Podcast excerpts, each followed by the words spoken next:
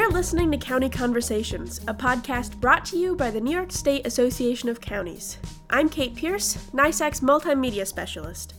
We're joined today by Becky Preve, Executive Director of the Association on Aging in New York, to discuss opportunities and priorities for the year ahead in supporting older residents and their families. Thank you so much for joining us today, Becky. I'm thrilled to be here, Kate. Thank you. So, to start us off, can you give us a bit of an overview of the association and your membership? Absolutely. The Association on Aging is a not for profit membership organization, and we are tasked with supporting and enhancing the capacity of New York's county based area agencies on aging. And we work in collaboration with a network of over 1,200 aging service providers. And our goal is really to promote independence, preserve dignity, and advocate on behalf of aging New Yorkers and their families. Um, so our network is very robust. There are 59 predominantly county based area agencies on aging. We also have two Native American Indian uh, tribes as well as a handful of not for profits. Can you give us um, a little synopsis of some of the typical functions and services that are provided by county offices for the aging? Sure. So there's really a robust network that provides core services and then homegrown services based on the geography and the needs of each county. And so most people are very well versed in our nutrition program. We actually have the largest nutrition program in the country. Um, and we d- delivered pre pre COVID about 24 uh, million meals per year. We've seen that almost double throughout the pandemic. Um, and so that's one of our core services, but it's really only the tip of the iceberg about what you will get from your local office for the aging. So we also provide um, a variety of other services, including registered dietitians that actually do one on one counseling with older individuals that have nutritional needs. We also have a health insurance counseling program where you get objective uh, information on health insurance plans that fit what your needs are in your community. And these are non commissioned certified representatives. So you know you're getting accurate and up to date information information. We also provide home care services. So um, that includes a variety of home health aides that go into the home and help with meal preparation, bathing, toileting, dressing, grocery shopping, bill paying. And those services are for individuals that make above uh, the Medicaid benchmark. And so those services are subsidized through local offices for the aging if an individual is not able to privately pay for the service. We also provide 41 of the highest level evidence based interventions, including chronic disease self management, diabetes self management, et cetera, to really encourage older individuals to age in place.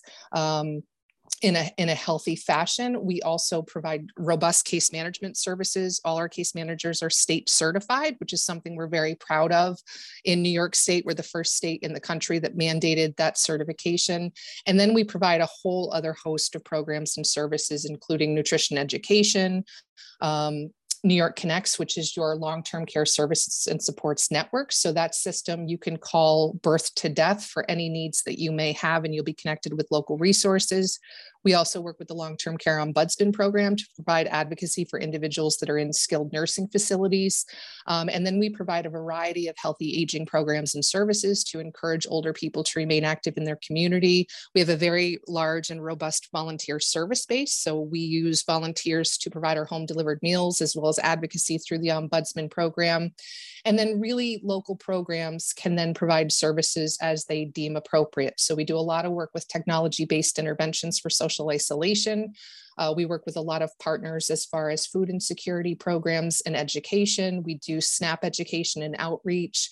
We also do enrollment to any and all social services programs, including Medicaid, uh, the Medicare subsidy program. So, really, you know, the takeaway from this is not to know every program that's provided through your local office for the aging, but to really know they're there as a resource if you need them. That's so phenomenal. Just the variety of different services that are provided. I, I feel like you don't really know like typically like as a general you know member of the community just how many services um, are available to older residents. It's very true and it's one of those things uh, i talk about this very frequently is that when you know you're going to buy a new appliance right? You do a lot of research you look on the internet you do your homework and, and it seems when it, you talk about long-term care services and supports people don't know that they're out there until they need them. And so, really, what we're trying to do is educate individuals to know you can work with your local office for the aging prior to having a home care or a nutritional need for the variety of healthy aging programs that we do have. Um, we also have, you know, pre COVID, we had over 800 senior centers where individuals could go for a variety of programs and a hot lunch. Um, we are working to get those reopened. But again, the takeaway is to know that we're here as a resource and we really want to encompass healthy aging as well as the aging population that may have some additional needs. Right. So, can you also talk about how some of these senior services um, are delivered in our communities? And can you also talk about some of the affiliate agencies and groups that work with our senior populations? Absolutely. So, the way our funding uh, mechanisms work is we do receive federal allocations. We also receive state allocations, and then the localities actually contribute additionally to programs and services. So, the money for the area agencies on aging or offices for the aging comes from the New York State Office for the Aging to the Office for the Aging. Um, once it hits the Office for the Aging, they do a variety of things. Some services they deliver directly through their own staff, um, but they also coordinate with those 1,200 service providers that I spoke to. Many of them are not for profit senior center organizations, some are advocacy organizations, some are private attorneys that may contract with the local AAA. So even though we have a small kind of footprint when it comes to the number of AAAs we have in the state, we leverage all these other partnerships to deliver the services.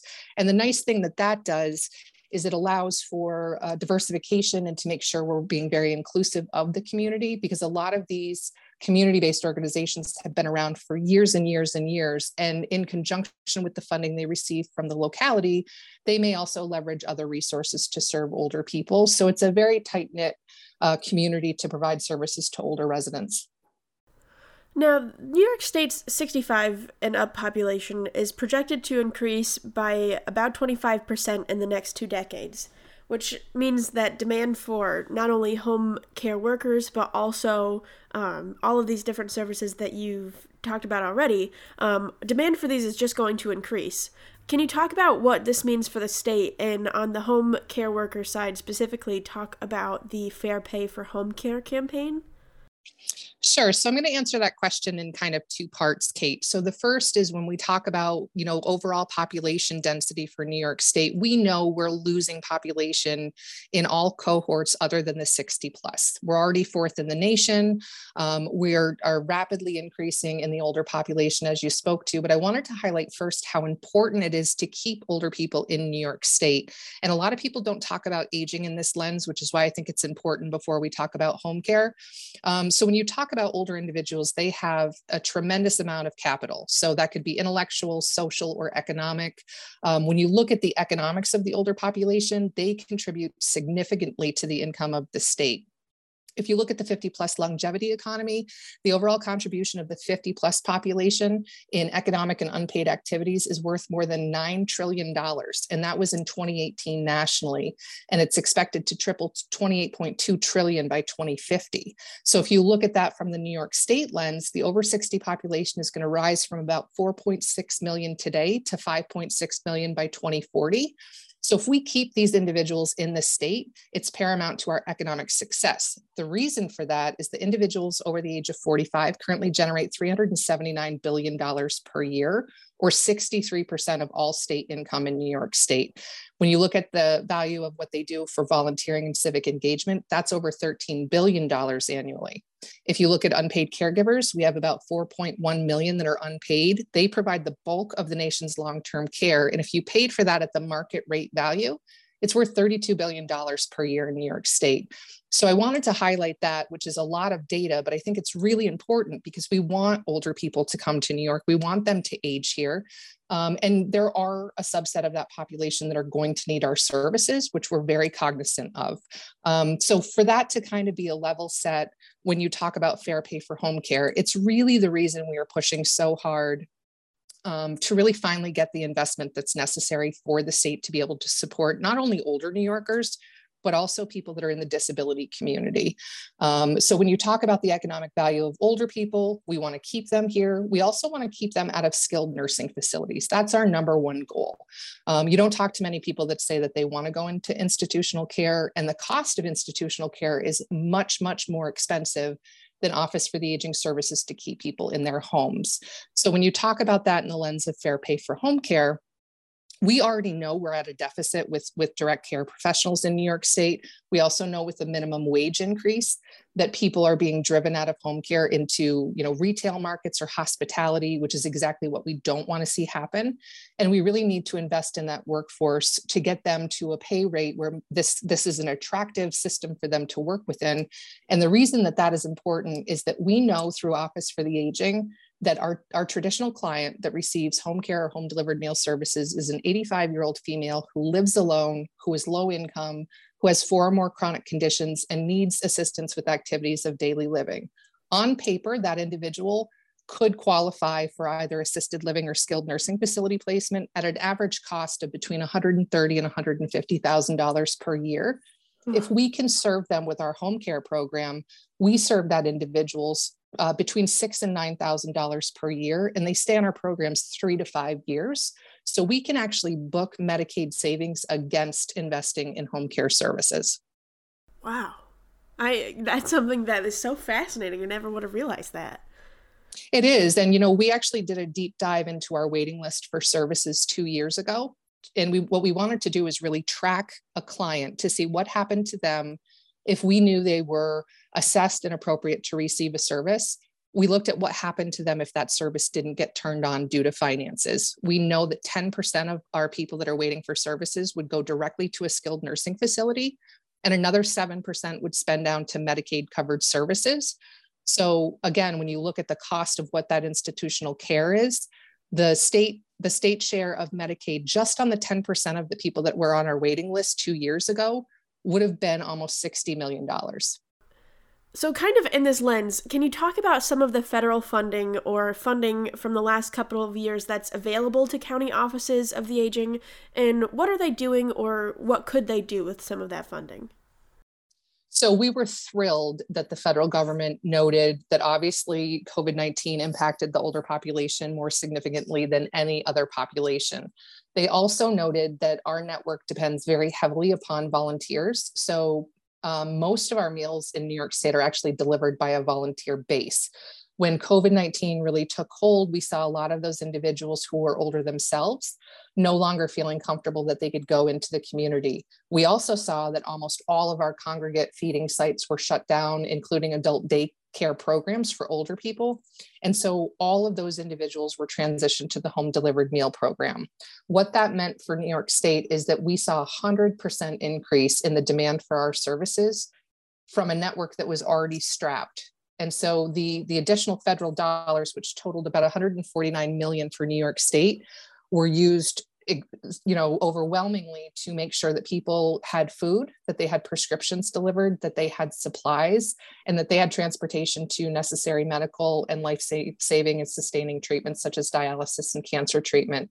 So the money very quickly came to new york state. It was then allocated to the local offices for the aging and they they used those dollars to turn services on for the people that were in need and that need continues today and in recognizing the need for these services and to adequately fund them, Governor Kathy Hochul has recently released priorities for her administration. Can you talk about what this outline includes that is supportive for the state's older population and for their caretakers?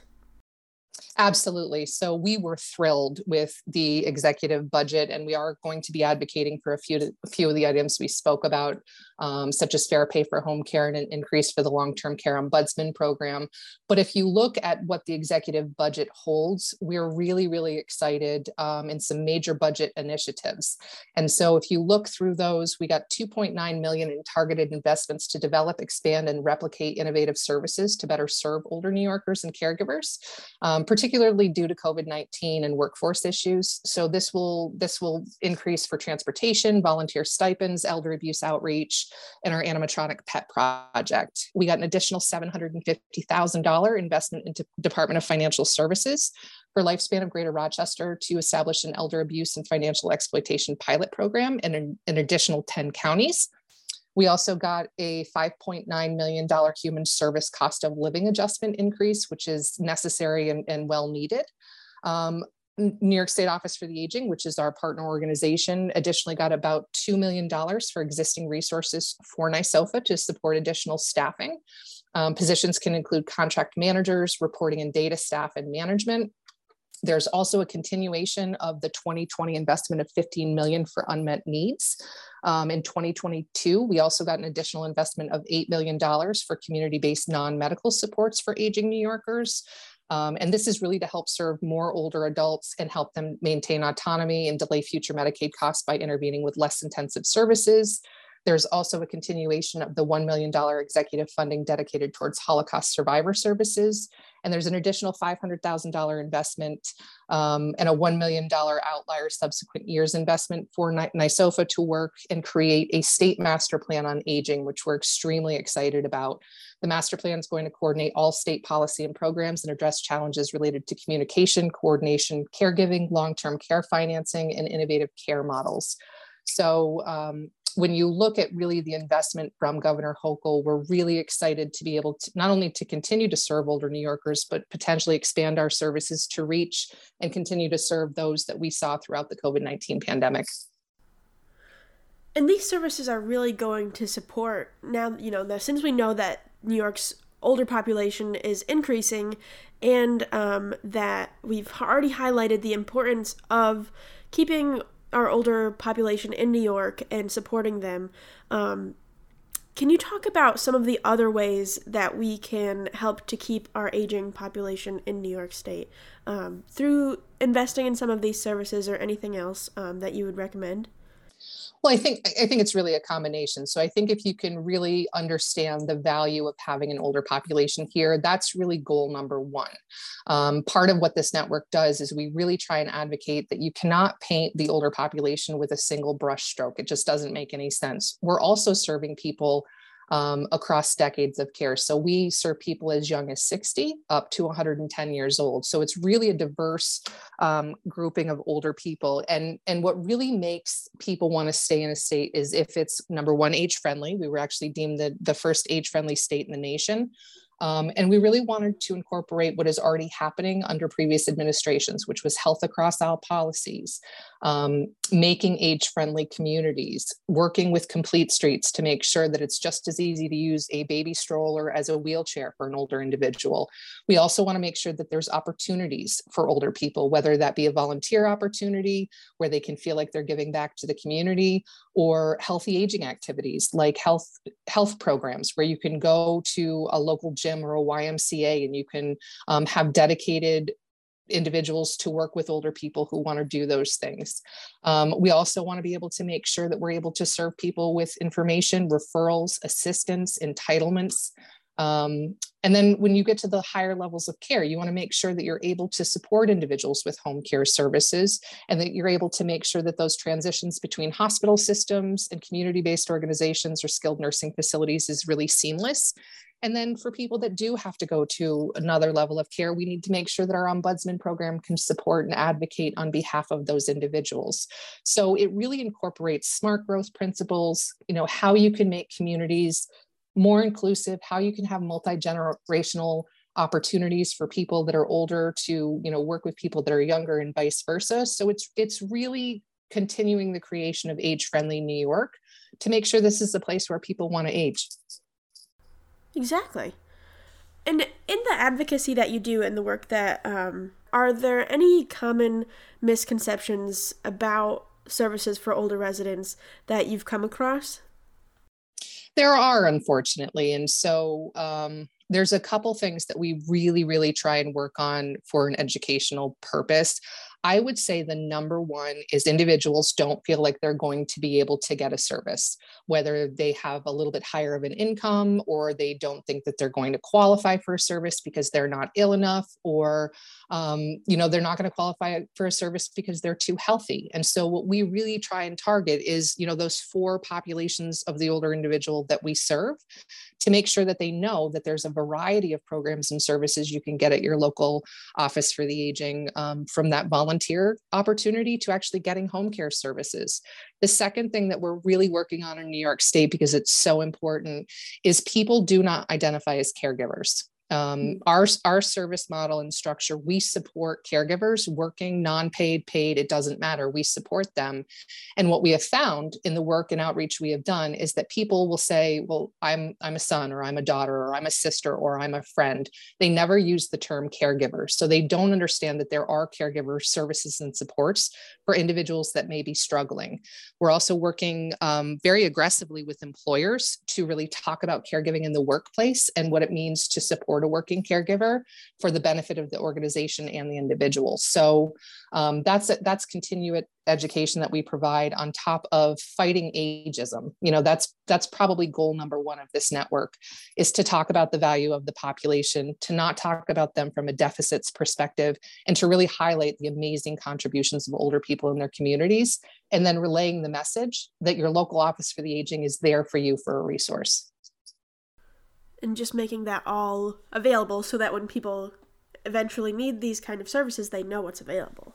Absolutely. And, you know, it's always wonderful to develop a relationship with your local office for the aging um, because as you go through either a caregiving journey or your own personal health journey that you have a partner that you know that's trusted in the community who can you know help you with a variety of things um, you know I, I failed to mention this when we first spoke but um, especially right now throughout the pandemic, we have a laser focus on elder abuse mitigation and education. So, you know, a local area agency on aging can tell you whether or not some piece of mail that you got was a solicitation.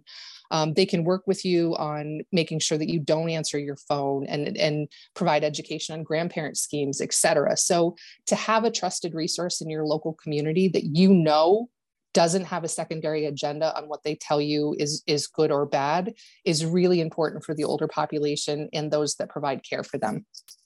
So for our listeners i just want to take a quick aside and um, make sure that you check out the Association on Aging's website at agingny.org for some of these resources um, and to learn more about the advocacy work of the association.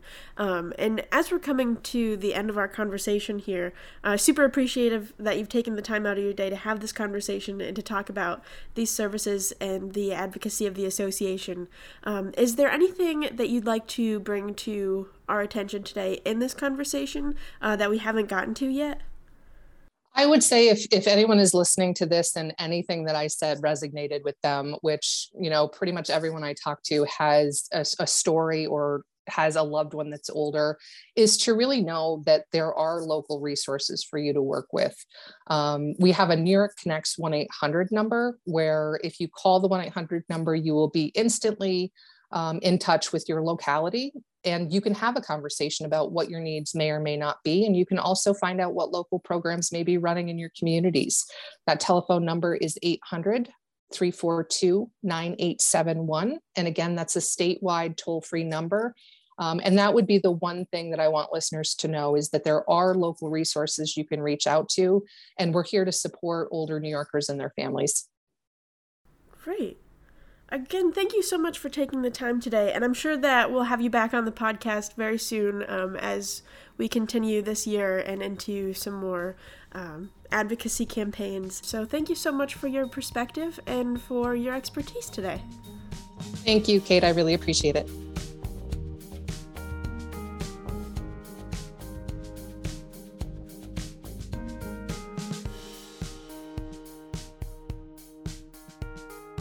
Listening to this episode of NYSAC's County Conversations podcast. Keep tuning in for more county government focused conversations and make sure to subscribe to stay up to date.